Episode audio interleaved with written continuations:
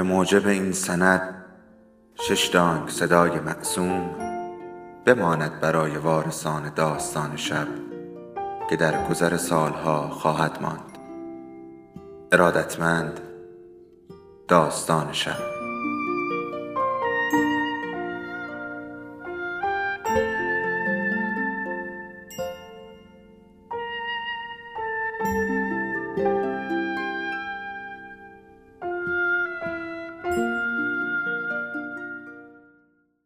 یکی بود، یکی نبود.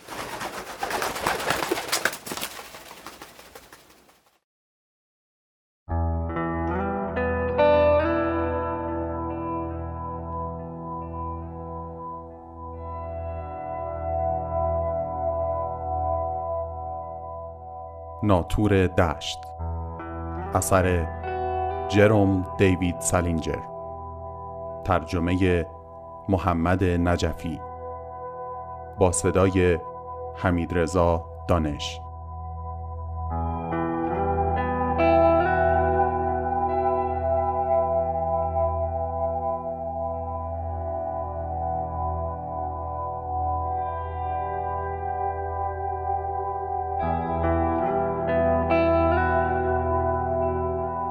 فصل چهاردهم.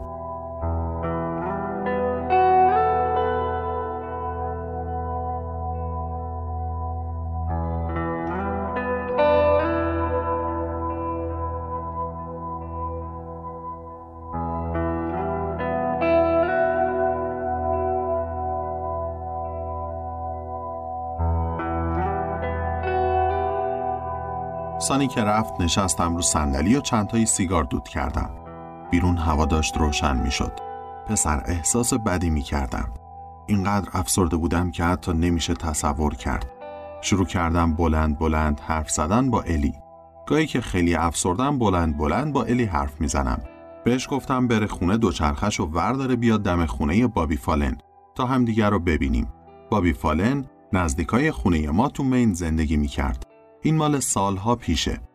به هر حال اتفاقی که افتاد این بود که یک روز من و بابی داشتیم با دوچرخه می رفتیم دریاچه سدبگو. تصمیم گرفتیم ناهار و تفنگبادیمون هم با خودمون ببریم. خب هنوز بچه بودیم. فکر می کردیم می تونیم با تفنگبادی چیزی بزنیم. به هر حال الی حرفامون رو شنید و گفت اونم میاد. ولی من بهش اجازه ندادم.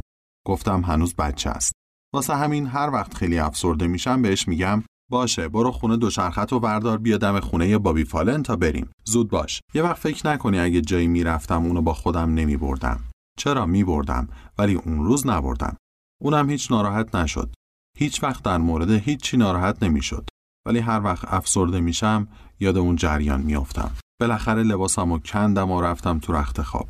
دوست داشتم تو رخت خواب دعایی چیزی بخونم، ولی نتونستم. همیشه وقتی دوست دارم نمیتونم دعا کنم. اولا که همچین کافرم. عیسی مسیح رو دوست دارم ولی زیاد با نوشته‌های انجیل کار ندارم. مثلا همین حواریون. راستشو بخوای خیلی کفرین میکنن. بعد مرگ عیسی خیلی خوبن ولی تا وقتی عیسی زنده است یه پول سیاه هم به دردش نمیخورن. همش عیسی رو ناامید و افسرده میکنن. هر کسی رو تو انجیل بیشتر از این حواریون دوست دارم. راستش بعد عیسی اونی که از همه بیشتر دوست دارم اون دیوونه است که تو قبر زندگی میکرد و با سنگ تنشو میبرید. من اون حرومزاده بیچاره رو ده برابر حواریون دوست دارم. تو مدرسه ووتن که بودم همیشه سر این موضوع با اون پسری که اتاقش ته راه رو بود، آرتور چایلدز رو میگم، بحث میکردم. چایلدز عضو فرقه کویکر بود و همیشه انجیل میخوند. پسر خیلی خوبی بود و من خیلی دوستش داشتم. ولی سر خیلی چیزا تو انجیل، مخصوصا سر حواریون، هم عقیده نبودیم. اون میگفت اگه من حواریون رو دوست نداشته باشم پس مسیح هم دوست ندارم. میگفت چون خود مسیح حواریون رو انتخاب کرده ما باید اونا رو دوست داشته باشیم. من میگفتم میدونم مسیح اونا رو انتخاب کرده ولی انتخابش تصادفی بوده. میگفتم مسیح وقت نداشته بره همه آدما رو امتحان کنه. تقصیر اونم نبوده که وقت نداشته. از چایلز میپرسیدم فکر میکنه مسیح یهودا رو که لش داد و بعد خودکشی کرد میفرسته جهنم؟ اون میگفت حتما. این دقیقاً همون نکته‌ایه که من باهاش موافق نیستم. گفتم حاضرم هزار چوق شرط ببندم که مسیح یهودا رو نمیفرسته جهنم. اگه هزار چوق داشتم الانم حاضر بودم شرط ببندم. گمونم هر کدوم از حواریون حاضر بودن یهودا را بفرستن جهنم، خیلی هم سریع، ولی سر هر چیزی شرط می‌بندم که مسیح این کارو نمی‌کنه. چارلز میگفت مشکلم اینه که نمیرم کلیسا. یه جورایی هم راست میگفت. من کلیسا نمیرم. اولا که پدر مادرم دینای مختلفی دارن. واسه همین همه بچهای خانواده کافر شدن. ثانیاً راستش هیچ تحمل کشیش جماعت رو ندارم. مخصوصاً اونایی رو که می اومدن تو مدرسه ها و با اون لحن مقدس خطابه میخوندن. خدایا چقدر از اون لحن بدم میاد. نمیفهمم چرا نمیتونن با لحن معمولی حرف بزنن. موقع حرف زدن خیلی حق باز به نظر می اومدن.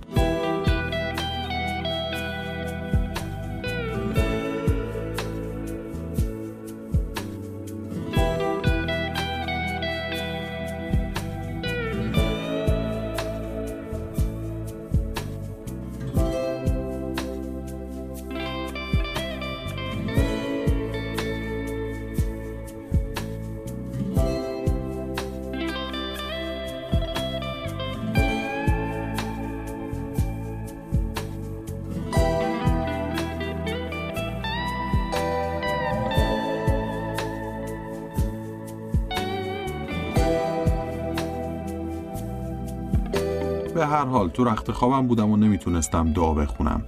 هر دفعه که شروع میکردم به خوندن، تصویر سانی میومد تو ذهنم که بهم میگفت تنلش کثافت. بالاخره رو تخت نشستم و یه سیگار دیگه روشن کردم. مزه گوه میداد. از وقتی از پنسی زدم بیرون باید دو بسته‌ای کشیده باشم.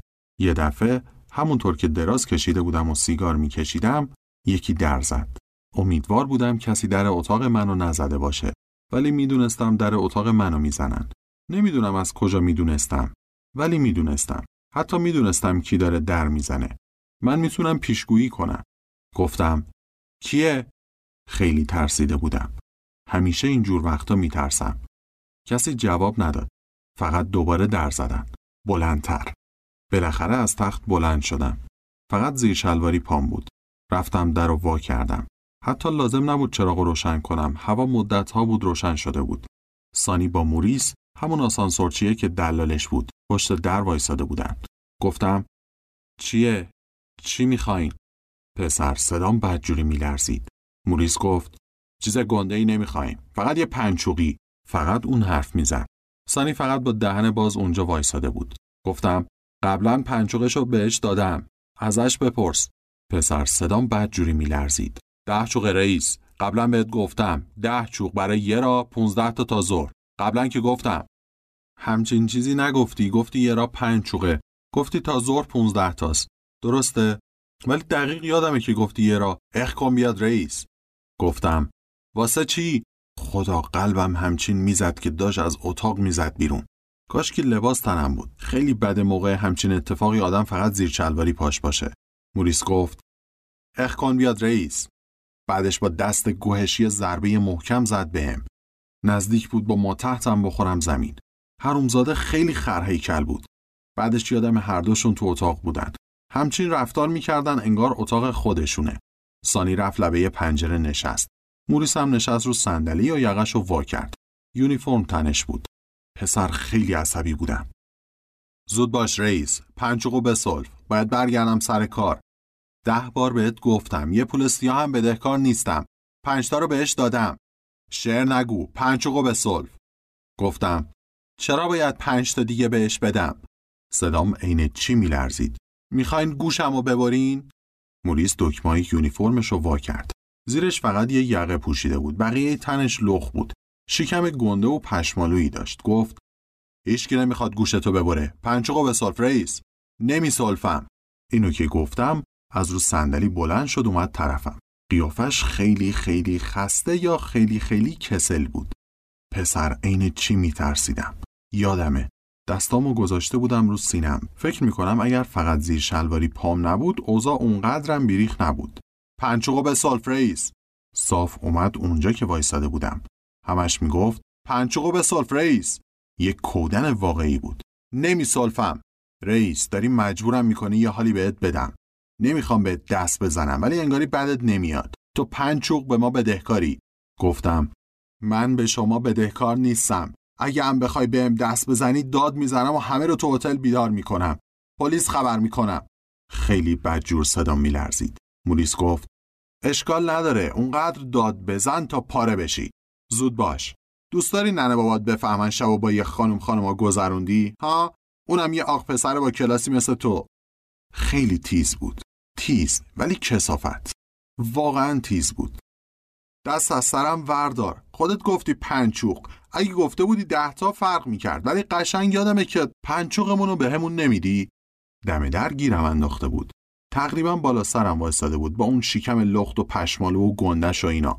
گفتم ولم کن، گورتون رو گم کنین. هنوز دستام رو سینم بود. خدایا چه خریم من. بعد سانی برای اولین بار حرف زد. هی موریس، میخوای کیف پولشو بیارم؟ همین بالای چی بهش میگنه؟ آره بیارش. به کیف پولم دست نزن. سانی گفت قبلا ورش داشتم. یه اسکناس پنج دلاری رو تکون داد. میبینی فقط هم دارم طلبم رو ور میدارم، نه بیشتر، دوست که نیستم. یه دفعه زدم زیر گریه. حاضر بودم همه چیزم رو بدم ولی گریم نگیره، اما گرفت. گفتم نه، تو اصلا دزد نیستی، فقط داری چیزی رو کش میری که. موریس گفت خفه شو و یه ضربه محکم به هم زد. سانی گفت هی ولش کن بریم، ما که پنج دلارمون رو گرفتیم، زود باش بریم. موریس گفت اومدم، ولی نرفت. هی موریس ولش کن. موریس گفت کسی کارش نداره. خیلی معصومانه. بعد محکم با انگشتش زد یه جای زیر شلواریم. نمیگم کجا ولی پیرم در اومد. بهش گفتم یه مشنگ کثافت نکبتیه. گفت چی گفتی؟ دستشو گذاشت پشت گوشش، مثل اونایی که گوششون سنگینه. چی گفتی؟ من چی چیم؟ هنوز همچین گریه می کردم. خیلی عصبانی و ناراحت بودم. گفتم یه مشنگ کثافتی، یه کثافت دزد مشنگی که دو سال دیگه مثل این بدبخت بیچاره های کنار خیابون باید بری واسه یه فنجون قهوه از مردم گدایی کنی. تمام هیکلتو گوه گرفته و تو. بعد خیلی محکم منو زد. حتی سعی نکردم برم کنار یا جا خالی بدم. فقط حس کردم یه ضربه وحشتناک خورد تو شکمم، ولی هنوز حسابی درب و داغون نشده بودم، چون یادم از کف اتاق سرمو بلند کردم و دیدمشون که رفتن و درو بستن. بعد یه مدت همونطوری کف اتاق موندم، مثل اون دفعه که استراد لیزر کتکم زد، ولی فرقش این بود که یه دفعه فکر کردم دارم میمیرم. جدا خیال کردم میمیرم، انگار داشتم غرق میشدم یا یه همچین چیزی. آخه خوب نمیتونستم نفس بکشم. نفسم بند اومده بود. آخرش هم وقتی بلند شدم باید تا همون همون طوری دولا و دست به شکم میرفتم. ولی من دیوونم، به خدا یه چیزی میشه. هنوز به همون نرسیده بودم که شروع کردم به بازی کردن. انگار تیر خورده تو شکمم. موریس بهم شلیک کرده بود و حالام داشتم میرفتم همون یه قلوب ویسکی بوربونی چیزی بزنم و اعصابم آروم شه تا بتونم این دفعه دیگه واقعا دست به کار بشم. خودم رو مجسم کردم که با لباس کامل از تو همون میام بیرون و اسلحه اتوماتیکم تو جیب بغلمه و یه خورده تلو تلو میخورم. بعد پیاده میرم پایین، بیا آسانسور، و نرده پله ها رو میگیرم و گهگاهی از گوشه دهنم یه نم خون میاد. چند طبقه ای رو همینجور که دستم رو شکممه میرم پایین و همه جا خونی میشه. بعد دکمه آسانسور رو میزنم. به محض اینکه موریس در رو وا میکنه و اسلحه رو دستم میبینه، با صدای نازک و ترسیده داد میزنه که نکشمش، ولی من بهش شلیک میکنم. شش تا گوله میکارم تو شکم گنده و پشمالوش. بعد اسلحه رو میندازم تو آسانسور، البته بعد اینکه اثر انگشتمو پاک میکنم و اینا. بعد به زحمت برمیگردم اتاقم و به جین زنگ میزنم بیاد زخممو ببنده. مجسم میکنم همون جور که خون ازم میره، اون یه سیگار میگیره دهنم تا پک بزنم. سینمای کوفتی پدر آدمو در میاره، شوخی نمی کنم. یه ساعتی تو همون موندم و دوش گرفتم، بعدش رفتم تو رخت خواب. کلی طول کشید تا خوابم ببره. خسته و کوفته نبودم ولی بالاخره خوابم برد. اما کاری که دوست داشتم بکنم خودکشی بود. دلم میخواست خودمو از پنجره بندازم بیرون. همین کارم میکردم اگه مطمئن بودم وقتی میرسم زمین یکی جمعم میکنه و رومو میپوشونه. دوست نداشتم یه عده فضول مشنگ دورم جمع شن و قیافه و هیکل خونیمو تماشا کنن.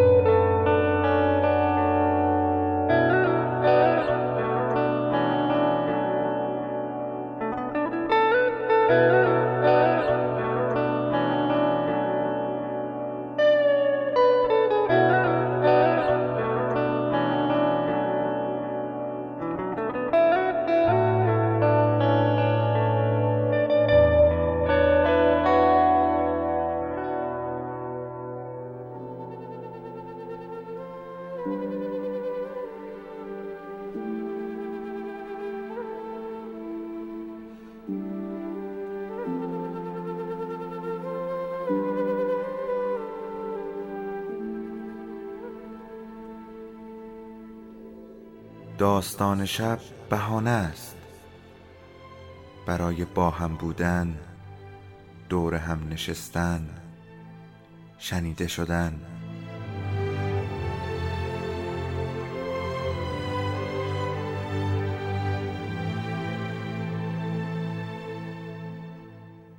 صدای افسانه ها رو میشنویم.